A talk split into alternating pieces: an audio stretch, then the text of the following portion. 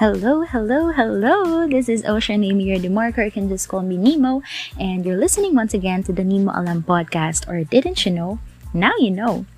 So, ayan.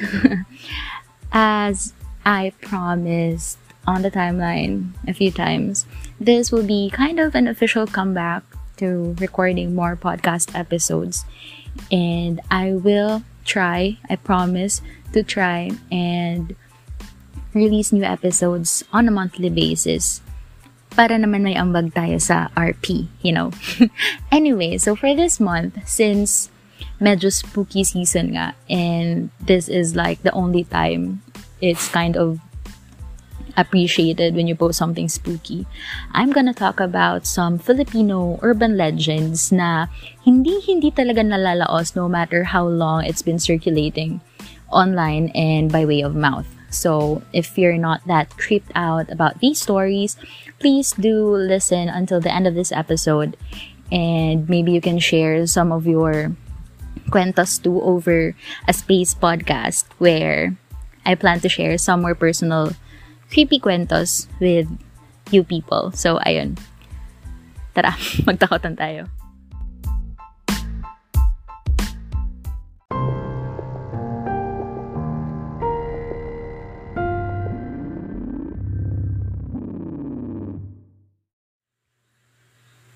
So, ayun nga. Kapag sinabing Filipino urban legend, the first thing that will come to mind, of course, kung totoong Pinoy ka at may childhood kang pang Pilipino, ang unang-unang maalala mo is yung babae sa Balete Drive.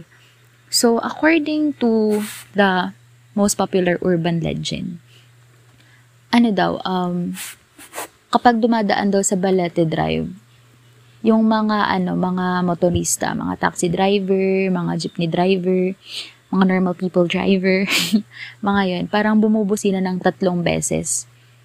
Kasi pag hindi daw, may lalabas na babae and most of the time, papara yung babae, makikisakay, ganun, mag-hitchhike or magko-commute in case na public vehicle yung dumaan. Kasi daw, ang backstory nun ay ano, may may ano pala, may dalawang popular na backstory, yung babae sa Balete Drive. Number one is, according to legend, yung babaeng yun daw, ano siya, commuter siya, tapos doon siya nag-antay nga sa parang puno, sa may puno ng Balete. Tapos, may dumaan na parang taxi driver, ganun. Eto ha, teka lang. Trigger warning for, yan, for rape. Kasi, yun nga, parang tinigilan daw ng taxi driver yung girl. Tapos, pinasakay naman siya. Pero, parang, hindi pa nga nakakalayo or something. Eh nga, ginahasa siya sa loob ng sasakyan. Tapos, itinapon yung katawan niya sa side ng road. Kaya, it's either yung pagbantay doon ng white lady sa may balete is a warning to other commuters na may possibility na ganun yung mangyari sa kanila. Or, ayun nga, parang hinahanap niya pa yung taxi driver na gumawa nun sa kanya. And another um, popular version of that story is, ano pa, noong war times pa daw, nung nandito pa yung mga Japanese.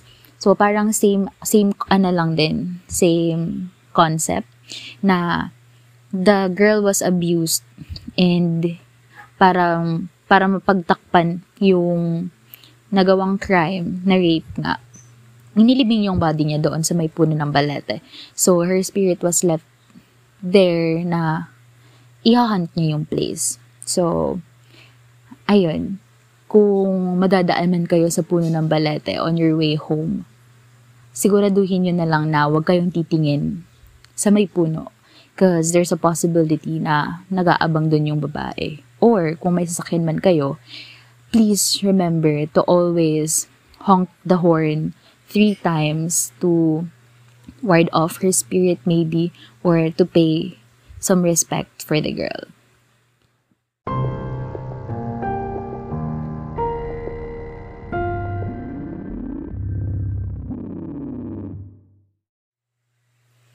Pero ayun nga, since nasa Pilipinas tayo, hindi lang naman sa Balete Drive merong white lady.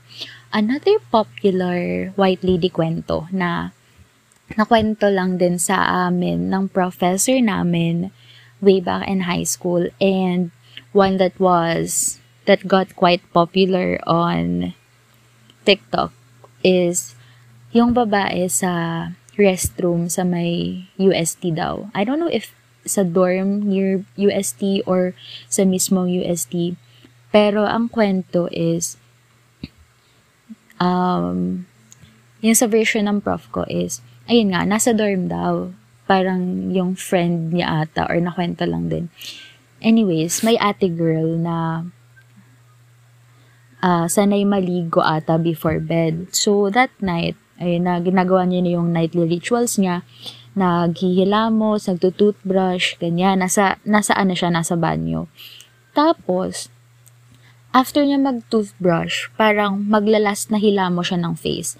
Pagtingin niya sa mirror after niya magbasa ng muka, may babae daw over her shoulder. Nakita niya sa reflection sa mirror na may babaeng nakatingin na nasa likod niya. Parang naka-eye to eye niya, ganun. And obviously, it's not human. Ayun nga, multo nga daw.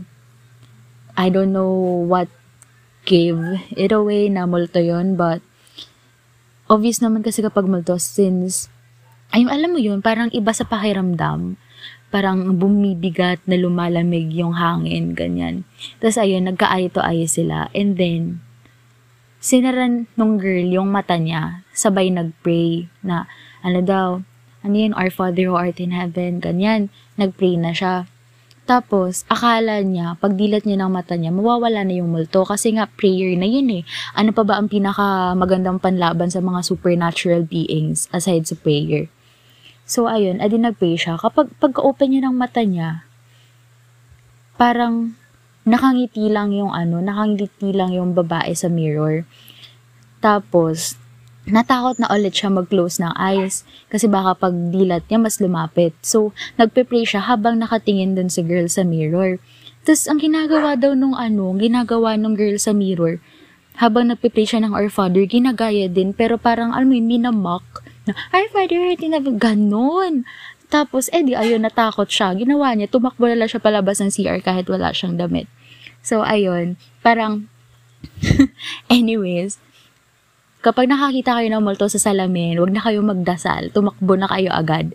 That's the best solution sa mga ghost problems. Not prayer, not faith, but run.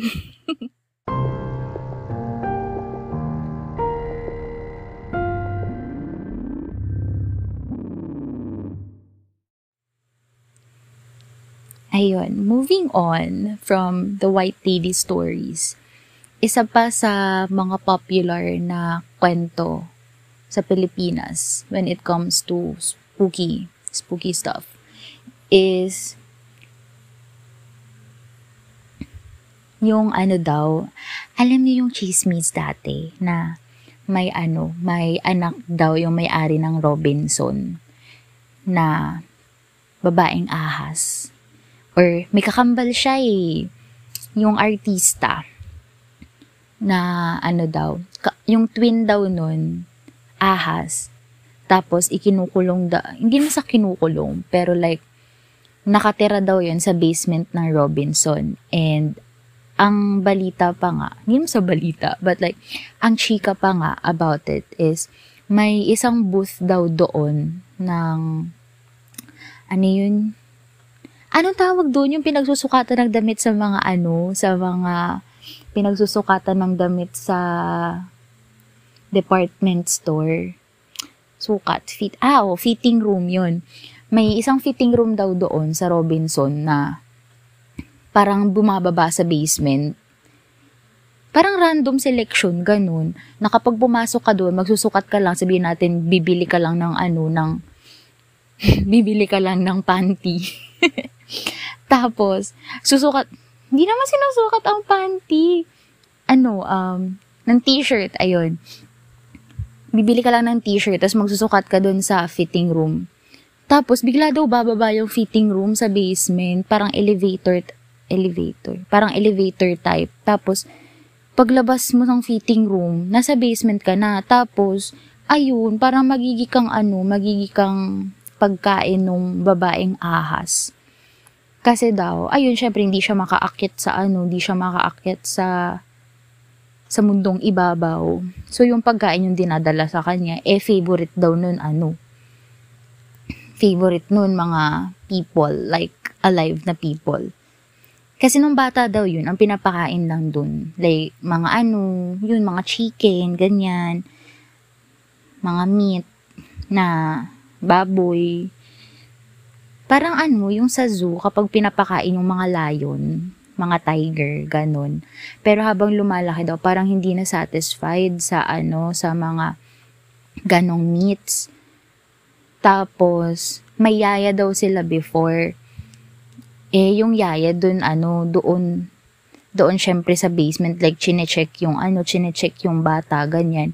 Eh, siguro, may nangyaring something. Eh, nakalasa ng human meat yung, ano, yung babaeng ahas.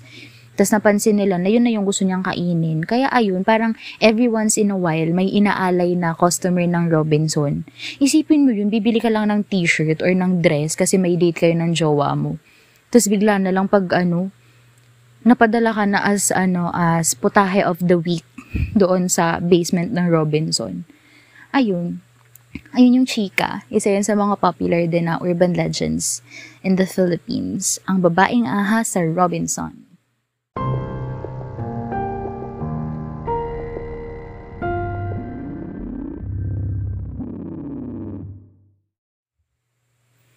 Tapos, ayun nga, ituloy na natin ang theme na mga babaeng, babaeng creepy.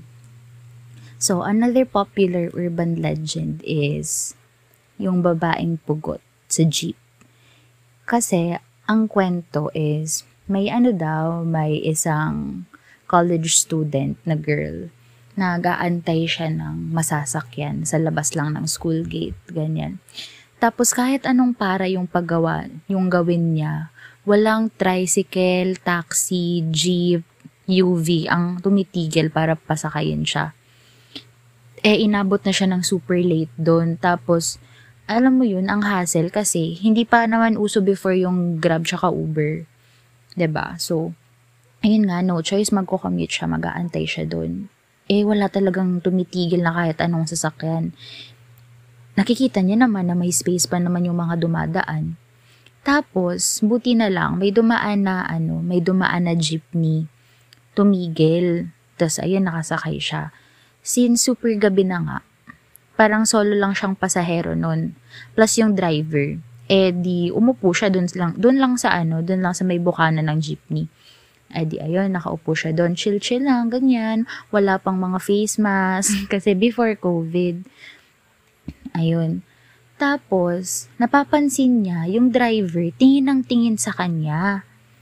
Na ano, yung ano, di ba yung mirror sa ano, sa may taas ng, sa may unahan ng jeep. Silip ng silip sa kanya yung driver. So siya, naaalangan na siya. Kasi nga gabi na, ganyan. to solo lang siyang pasahero. So, na-awkward na siya dun sa driver. Tapos, napansin niya pa na yung dinadaanan ng driver, hindi yun yung usual na dinadaanan ng sinasakyan niya pa uwi. Tapos ayun, ay di nagpapanik na siya. Sabi niya, Kuya, kuya, dito na lang po, bababa na po ako. Mali na po yung dinadaanan natin. Tapos hindi siya pinapansin ng driver. Like, sumisilip, pa, sumisilip lang din sa ano, sumisilip lang din doon sa salamin. Pero hindi siya pinapansin na papara na nga siya, bababa na siya. Ikin, inisip niya rin na tatalo na lang siya sa jeep kasi baka kung ano pag gawin sa kanya, ba diba? Pero ayun, parang after a while, lumiko yung jeep. Doon na ulit sila sa main road dumaan. Parang doon na ulit, doon na ulit sa usual na route. Tapos marami na ding dumadaan na sasakyan, ganyan. Kaya medyo nakampante siya. Pero ang weird lang talaga na hin- na tingin ng tingin sa kanya dun sa ano salamin yung driver. So hanggang ayun nga pumara na siya dun sa talagang bababaan niya. Tapos nag-abot siya ng bayad after niya na bumaba. Tapos paalis na sana siya. Tapos biglang sabi nung manong, Ineng, pagka-uwing pagka-uwi mo, maghubad ka agad ha. Tapos siya, hala, kuya, ang bastos mo naman. Ba't kanina ka pa ng tingin, tapos paghuhubarin mo ka agad pagdating ko ng bahay. Tapos ayun, parang ano lang, parang nag-sign of the cross yung manong, sabi daw, hindi, kanina ko pa kasi nakita, wala kang ulo. Kaya hindi ka pinapara, kaya hindi ka pinapasakay ng mga dumadaan na sasakyan. Kaya din dumaan ako sa ibang daan kanina. Kasi baka maaksidente tayo. Wala kang ulo sa salamin eh. So ayun, hindi naman pala siya minamanyak ng kuya driver. Wala lang talaga siyang ulo. Kaya kayo, ayun, kapag hindi ka pinapasakay, tayo nyo maghubad ng damit. Baliktarin nyo. Hindi, pag binabaliktad pala yung damit, dun yun sa ano, ba Mga nawawala sa gubat. Ah, ayun. Yun na yung next kwento.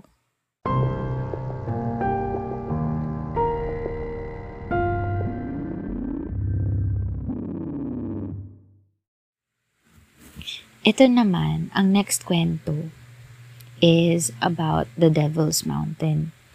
So, aware naman ata ang everyone na considered ang Mount Banahaw na Holy Mountain, yung tipong pina, ano yun, may panata nga yung ibang people na aakyat ng mountain and kapag dating sa tuktok, ano daw, if may wish ka, ganyan, pagdating mo sa, sa tuktok ng Mount Banahaw, i-wish mo and for sure, magkakatotoo kasi parang ibe-bless ka ng ni Mother Mary ata. Si Mama Mary ba? Basta ayun. Parang ibe-bless ka na magkakatotoo yung wish mo kapag nakompleto mo yung pag-akyat sa Mount Banahaw. Pero, ang opposite daw ng Mount Banahaw is yung Mount Crisostomo or also known as the Devil's Mountain. Tas, ang alam ko, may movie nga about it. Nakalimutan ko lang, nakalimutan ko lang yung title and kung sino yung mga artista. Pero there's a movie a Filipino movie about it. Tapos, sorry, spoiler to ha. Kasi, ganito yung plot niya. May isang girl, ano sila, college group of friends. Tapos, may isang girl na yung mom niya may sakit, parang cancer ata, terminal stage na. Tapos, wala pa siyang dad kasi iniwan ata sila. So, ang magkakasama lang sa bahay, yung college girl, yung mom niyang may sakit, and yung bunso niyang kapatid. So, three lang sila. And, ayun, nag-struggle sila financially, syempre, kasi nga, kailangan pinapagamot yung mom nila, ganyan. So, siya, during, ano, during, parang, nag-inuman sila ng friends, during nung inuman, parang napag-usapan na, uy, mag, ano kaya tayo, mag-hiking tayo. Sinadjust ng isang friend nila na mag-hiking daw, ganyan. Kasi nga daw, may mountain na kapag naakit mo yung tuktok, magkakatotoo yung kahit anumang wish mo. And obviously, itong si college girl, ang wish niya is gumaling yung mom niya.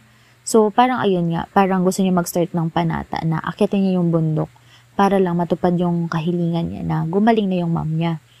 So, ayun, sem break, with friends, pumunta sila dun sa, sa mountain. Tapos, noon pa lang, nung parang mag-check pa lang, check-in ba tawag dun? Yung magre-register. Nung magre-register pa lang sila doon sa, sa may paanan ng bundok. Parang nasabi na sa kanila na bawal nga daw tumaas kasi parang sunod-sunod yung mga na-aksidente tsaka nawawalang hikers. Kaya binawalan na silang umakyat. Kaso, may isa siyang friend na, alam mo yun, yung friend mong pasaway na, hindi, ano, magbigay na lang tayo ng suhol para makapasok tayo. So, ayun yung ginawa nila. Nagbigay sila ng suhol dun sa parang caretaker sa may paanan ng bundok. Eh di, ayan nga, pinayagan sila kasi parang 5K, 5K ata yung binigay nila kasi may, may, may manipis na bundle ng bills na inabot. So, ayun, parang kapitan ata yun. So, sabi, sige na, manong, pasamahan naman tong mga bata. Iakit daw dun sa, ano, sa bundok. Tapos, ano na nun eh, parang afternoon na after lunch. So, medyo padilim na. So, sinamahan sila. Umakit sila, lakad-lakad sila, ganyan. Kakwentuhan pa sila, nagpipicture-picture. Tapos, parang na noong nasa halfway mark na sila, may nakita silang ano, parang mga patay na animals. Hindi ko alam kung paano namatay. Pero like, alam mo yun, parang naka-open na yung body nila. Tapos may mga langaw na and everything. Tapos, adi, ah, ayun, yung mga arte girl, sabi lang, ah, kadiri naman, ganyan, ganyan. Tapos, may nadaanan silang parang kubo na nandun yung ano, may albularyo na nakatira. Albularyo ba yun or parang, parang witch? Kasi, nag-fortune, nag-fortune tal siya, may mga tarot-tarot, ganyan. Tapos, binalaan na sila na, wag na kayong tumuloy hindi okay na tumuloy kayo ngayon, lalo na naggagabi na. Parang bumalik na daw kayo. Ito na yung last chance para para umatras kayo. Kasi kapag tumuloy pa kayo after nito, wala nang balikan. Yun yung words niya, parang after dito, wala nang balikan.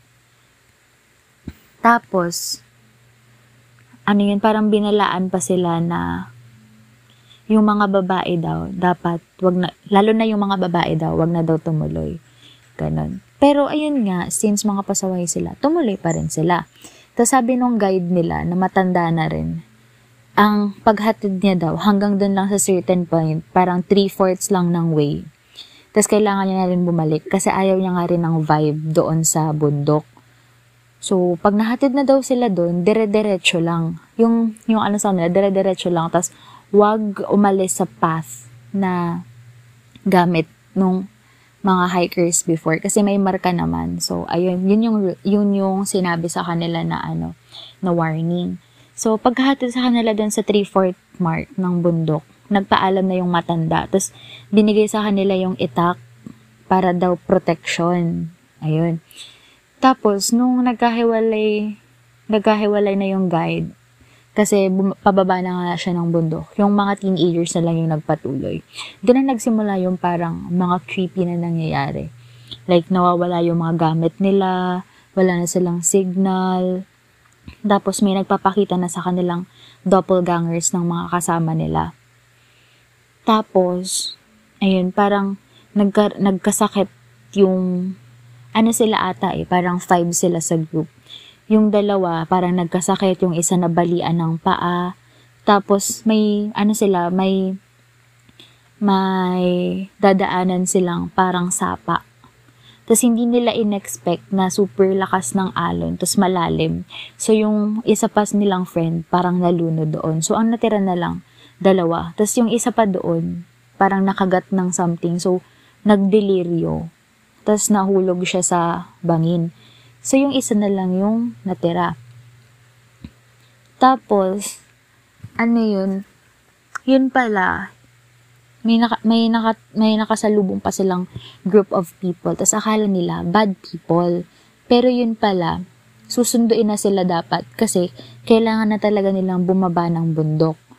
Tapos nung nagka-explainan sila na, ba't niyo po kasi kami hinahabol, ganito, ganyan. Tapos sabi daw, eh, ining, sabi daw, ining, hindi kasi kayo pwede umakyat dito sa bundok. Tapos inexplain niya nga na, kasi po kailangan ko po talaga umakyat ng bundok para matupad po yung wish ko. Kailangan ko po kasing, ano yun, mag-start nga ng panata kasi gusto ko gumaling yung mom ko, ganyan daw. Tapos, inexplain naman sa kanya nung ano, nakasalubong niya, ng mga matatanda na rin na mga lalaki. Sabi daw, parang mali atang bundok yung naakyatan nyo. Kasi hindi to yung Mount Banahaw. Mount Crisostomo to.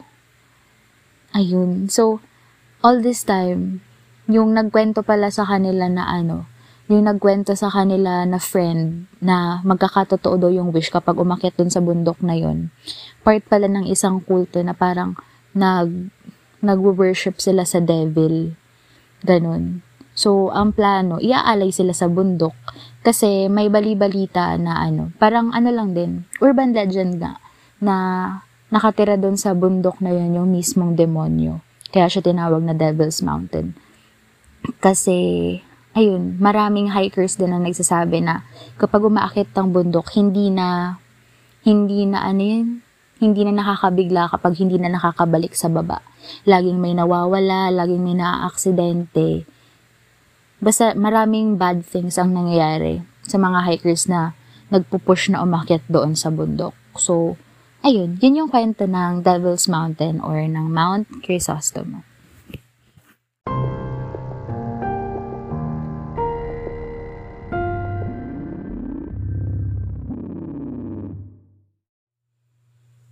Okay, quick correction nga pala. It's not Mount Crisosoma, but Mount Cristobal, yung tinatawag na Devil's Mountain. Anyway, moving on tayo. Ito na. Ito na talaga yung highlight ng episode na to. This urban legend has always been a favorite of mine kasi ano mo, um, alam mo yun, parang ano siya, super magical, not creepy ang feels every time I hear about it. I'm sure every one of you knows of or at least heard about the lost city of Biringan. So, ano, um, ganito kasi yung kwento. Like, Biringan in Waray literally means hanapan ng mga nawawala. So, it was dubbed as the lost city kasi unlike ano, unlike Atlantis or ano pa ba yung mga ano, secret na city? Atlantis, El Dorado, ganon. Mga ganong levels hindi lumubog or something ang Beringan City. It has always been kind of an invisible place. Kasi nga, sabi ng mga matatanda, especially those from Samar, Beringan City is like a city full of encantos or mga Pinoy, siya yung Pinoy equivalent kumbaga ng mga fair folk, mga fairy, ganyan. Mga encanto. Tapos, ang ano pa, like, it's rumored to be situated sa may ano sa may south ng Katarman and di familiar sa geography. Basta like, it's somewhere between Katarman and Gandara in Samar. Tapos, ayun, based nga sa ano, based sa mga kwento-kwento, ganyan, mga documentaries din na ginawa about it. Meron daw total of seven known waypoints pero like, hindi naman siya specify kung saan para siguro to avoid din people flocking to those places and magulo pa yung mga engkanto. Um, basta ang isa daw sa mga waypoints na yun is a very old tree. Alam mo yun, parang very common na din siyang ano, part ng mga urban legend sa Pilipinas. So kapag may engkanto, may super matandang puno as like a portal into their world. Pero, sa Biringan daw, hindi ka makakapasok kung hindi ka invited ng, ano, ng isang um, member ng community nila. So, the only way na, ma, na mapapasok mo yung place na yun is if invite ka nila, ganun. Very exclusive na club ang eme ng mga taga-Biringan. So, ayan nga. Um, ano yun? Kaya naging super popular pa ata. Isang factor kaya naging super popular pa ang Beringan City na urban legend is because maraming kwento-kwento ang naipon about it from different accounts of different individuals. Tapos, may, alam, um, may isang, parang ano, yung mga kwento-kwento nila, ng different people from different, ano, different parts of Samar, ang story nila, parang may isang place lang talaga silang dinidescribe hindi hindi yung ano, um, hindi sabog-sabog yung kwento, kumbaga. Tsaka hindi lang from summer na mga tao yung nagkakwento about it. Meron din mga fishermen or mga seafarers na nadadaan sa area yun ng summer na nakapagkwento na about Biringan.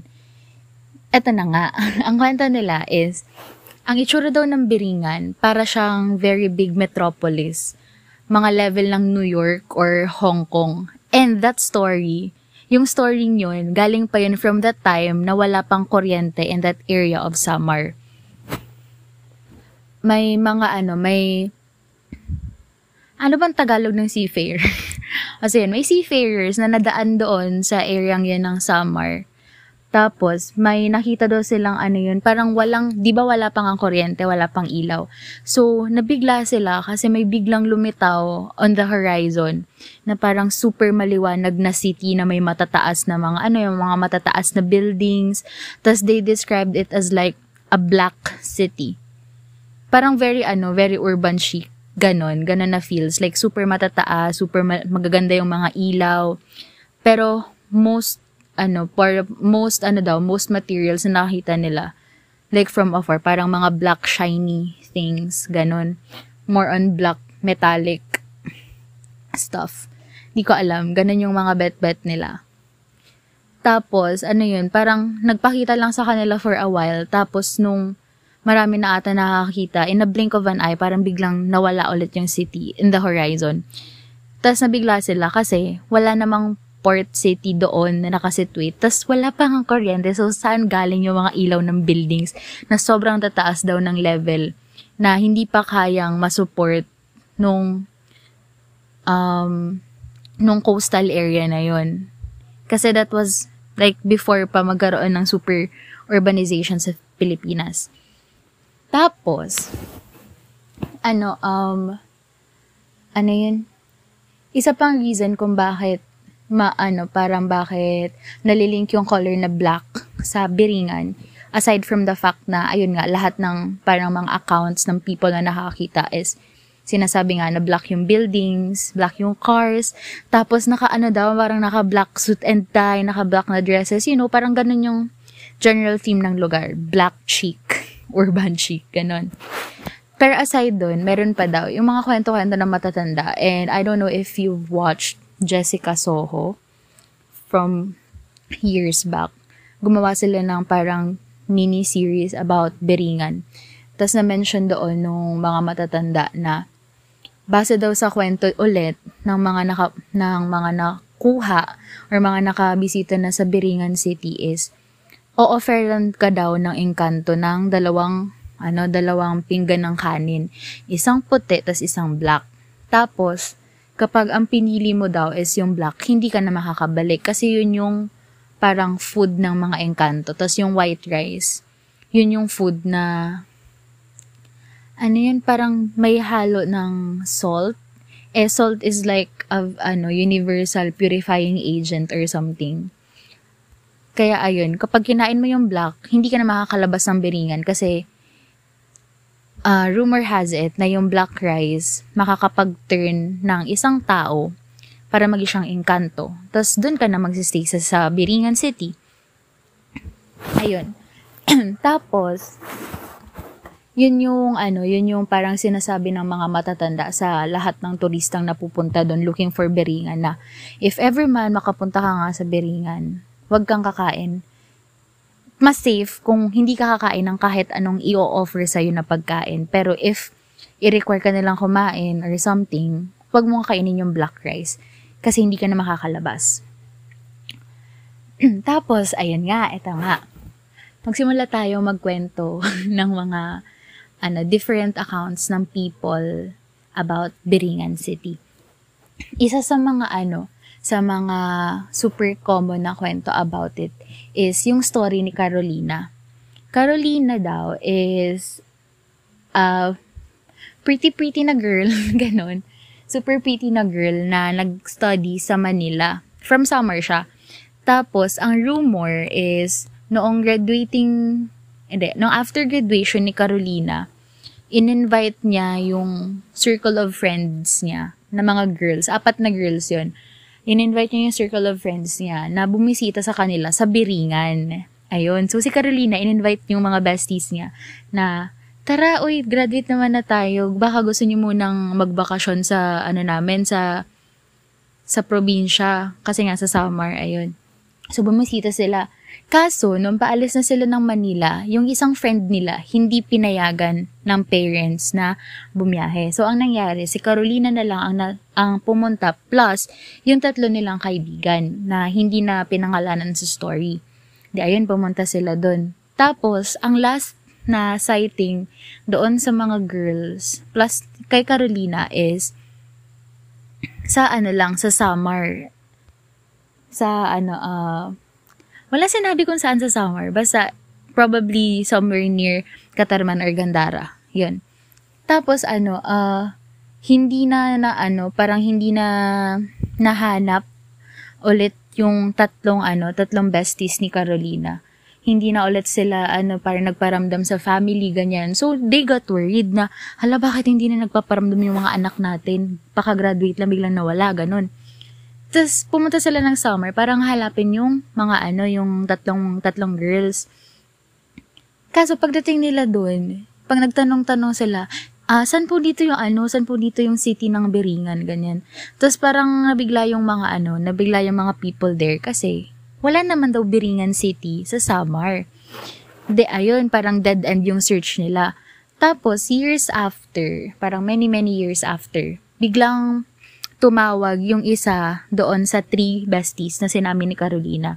Tumawag doon sa family niya. Tapos ang sabi, uh, wag na kayong mag-alala, okay na ako dito, maganda na yung buhay ko. Tapos din-describe-describe niya pa daw na malaking city yung Beringa, na very progressive, na ano, um, ayun nga, very ano, pero maganda yung pamumuhay sa Beringan. Tapos, parang nag-flex pa siya na ano, ano pang asawa ko yung isa sa pinakamayayaman dito, ganon, ganon. So, ayun. yun yung story ni Caroline. Ayun, yung besties ni Carolina. Tapos aside doon, si Carolina daw, ito yung ano, ito yung kwento naman about her. Si Carolina daw, isa siya sa parang isa sa pinaka-powerful, pinakamayaman na member ng Biringan Society. Kaya, nakapag-aral siya outside ng city. Yun nga, sa Manila, nakapag-aral siya sa Manila instead na magstay lang doon sa loob ng Biringan for years. Tapos, ano, um, edi di ba nga, nag-study siya sa university sa Manila. Hindi naman sinabi kung saan. Tapos, yung, yung story ni Carolina plus nung besties nga na nawala, parang natunugan ng classmates niya from university. Tapos, yung classmate na yun, ano siya, parang screenwriter or playwright, ganyan. Parang gumagawa siya ng, um, ng, gumawa siya ng script ng play, parang retelling, parang retelling ng story ni Carolina and nung besties. Tapos, ayun, parang doon pa lang sa ano, doon pa lang sa pagpa-practice for the play, marami ng problems yung nag arise every time na nababanggit yung name ni Carolina or every time like nag nagpe-pray yung actors, ganyan, bigla silang hihimatayin, maraming na-aksidente on set, parang maraming maraming ano, maraming maraming problems yung nangyayari. Every time na na, na ano nga, na tit na try nilang i-push yung play about Carolina and the besties na nawala. So in the end, hindi na tuloy yung play. So hindi na ano, hindi na isiwalat yung ano yung story nga ni Carolina and the besties. Kaya di ko alam actually kung paano alam ng people yung about kay Carolina. Basta yun, isa yun sa mga popular stories din about Biringan. And if you're familiar with this movie, um, T2 ata ang title niya. T2 ba? Tenement. Basta yun, yung Tenement 2, yung, yung horror na ano, na nandun nga yung jowa ni Nash Aguas, pero baby pa siya dun. Kalimutan ko. Basta ayun, that, ano, that movie kind of, um, takes the idea of Biringan City into mainstream media. Kasi if you if you know what the film, if you know the film I'm talking about, sa first ano niya pa lang, sa first few seconds ng film, may ano doon, may scene doon na may isang bata na hinahabol niya yung ano, yung alaga niyang kambing sa ano, sa ano lang, parang talahiban. Talahiban ba? Basta open field, ganun. Open field, sinahabol niya yung alaga niyang kambing kasi uuwi na nga sila after ng magpapastol. Tama ba yung terms ko? Basta ganun, ganun yung scene. Tapos biglang out of nowhere, biglang may nagland na eroplano na muntik pa nga siyang mahagip. Tapos bigla nang may runway, tapos may seat na nag-open up before him. Mga ganong ano, ganong ganong levels ng, oh my God, may city pala dito. Ganon yung levels ng Biringan. Kasi, eto pa, next story about Biringan is, meron daw ano, meron mga motorist, motorist, may mga motorista na nadaan sa ano, nadaan sa parang isang isa sa mga ano, isa sa mga major na roads sa summer.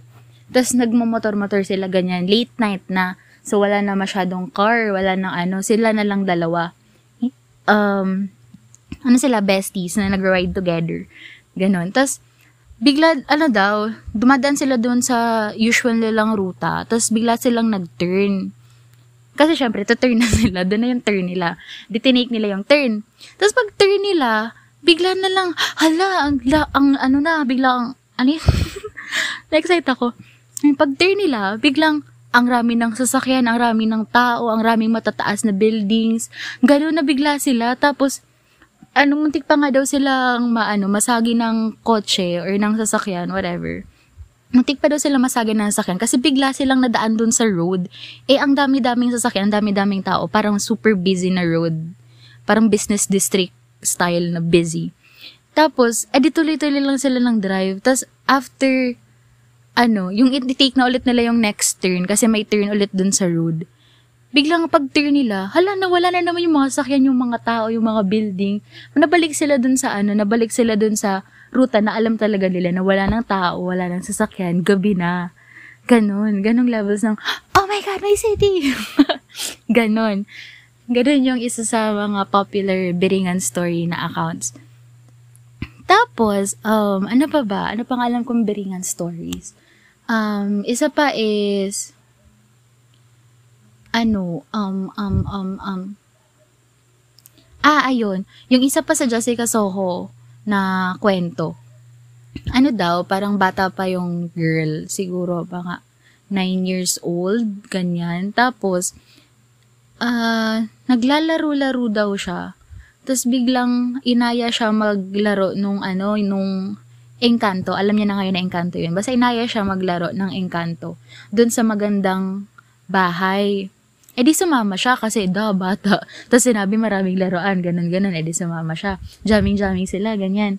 Tapos ayun, inoferan siya ng white and black na rice. Tapos buti na lang, naalala niya na dapat hindi niya kakainin yung black na rice. E di yung white rice yung kinain niya. So, nakalabas pa siya ng biringan. Pero sabi sa kanya nung friend niya Encanto, um, you're welcome to come back anytime.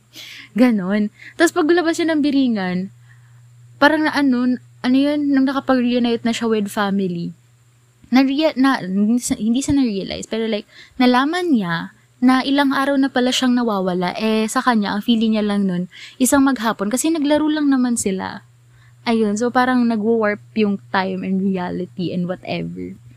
Tapos, ato pa, kasi 'di ba ano, uso-uso ngayon yung ano yung mga order-order ganyan-ganyan, mga Shopee, Lazada apparently, yung mga tao sa Biringan, mga ano din, mga suki din ng mga online selling. Tapos, it's very common daw around that area of Samar. Yun nga, sa Gandara and, ano nga yung isang city? So yun, around that area of Samar, very common na may mga dumadating na letters, mga delivery ng ano, delivery ng furniture, ng laptop, computers, mga ano, yung mga random-random things na in-order ng people, very common daw na may dumadating sa port or sa postal office ng mga deliveries na ganun addressed sa Beringan. Tapos, nalilitos yung mga delivery people kasi wala namang Beringan City. Ganon. So, parang iniiwan lang nila there or dinadala ulit nila paalis. Tapos, biglang ano yun, mababalita na lang na nawala yung ano, nawala yung nag-deliver. Kasi pinapasok sila sa biringan. Kasi gusto nga nilang makuha yung in-order nila. Like, hello, nag-wait kami ng ilang araw for that parcel. I need to get that. Ganon. So, baka pinapasok sila ng biringan. Kaso, ayun, hindi na sila naka, nakalabas or hindi na sila voluntarily umalis. Kasi nga daw, maganda yung buhay sa biringan. Uh, meron din ano, uh, meron ding Japanese company daw na may ano may-ari ng parang satellite something tapos gumawa sila ng aerial scan.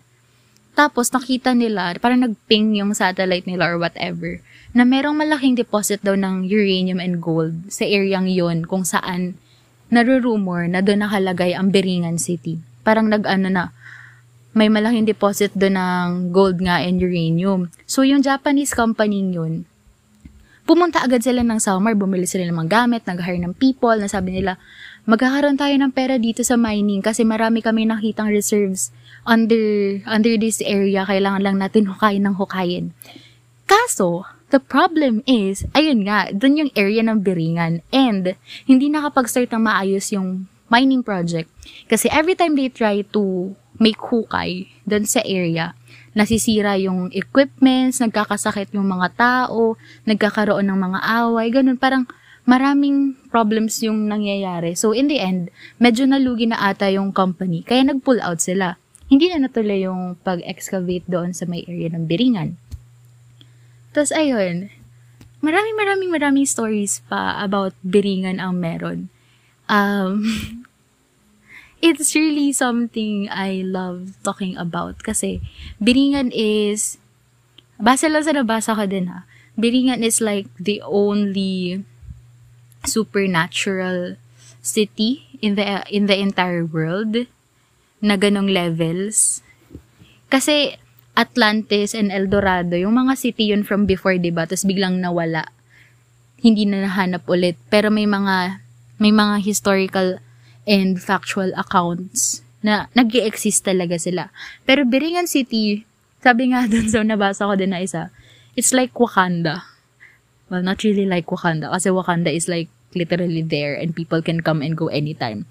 But Biringan City is invisible. It's an invisible city hosting an invisible, uh, very, very mayaman, very, uh, very exclusive na crowd.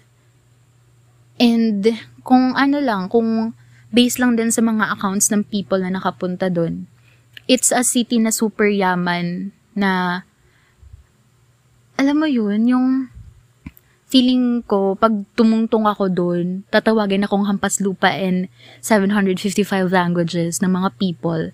Kasi it's, it's that rich of a city. Ang mga buildings daw doon, skyscrapers na super urban chic na cathedral-esque ang ano, ang vibe. Like super malalaking mga, super massive na super advanced ang city na yun.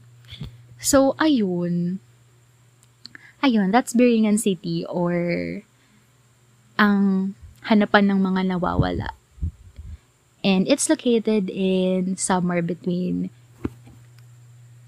between Katarman and Gandara. Kaya, ano yun, um, sabi, if you want to find Biringan, either gumalagala ka lang somewhere in that vicinity at baka ma-invite ka pa loob or you might you might wonder at like a certain point na biglang mag-overlap yung mundo natin and yung biringan, kung nasaan yung mundo ng biringan.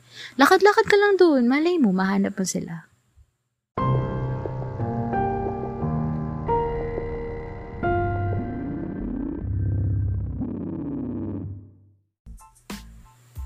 So, ayun nga. Medyo natuyo na ang lamunan ko from talking that long kakachismi sa inyo ng mga nalaman ko about Biringan and other urban legends from the Philippines. Kaya ayun, sana na-enjoy nyo tong episode na to if you're still here and hindi kayo na-bore sa pagkadaldal ko kanina. Um, ayun nga pala. Aside from this episode, I'm planning to host a space for more personal scary kwentos. Alam mo yun, mag-share-share lang tayo, chika-chika, yung mga personal na experience nyong nakakatakot. And that's on November 20, November 20, next Saturday. And another um another space chikahan on November 27 naman talking about serial killers kasi someone requested na gawin ko rin yon for November. Shout out to my baby son. Hi, Elio. Ayun. So, anyways, I hope you enjoy this episode. And if you have any feedbacks, questions, suggestions, you can always reach me through Twitter or Curious Cat. Alam niyo naman ako saan yon. And that's it. Thank you for listening to this episode. Once again, this is Ocean Mirda Marco, or you can just call me Nemo. And this was Nemo Alam, or Didn't You Know? Now You Know.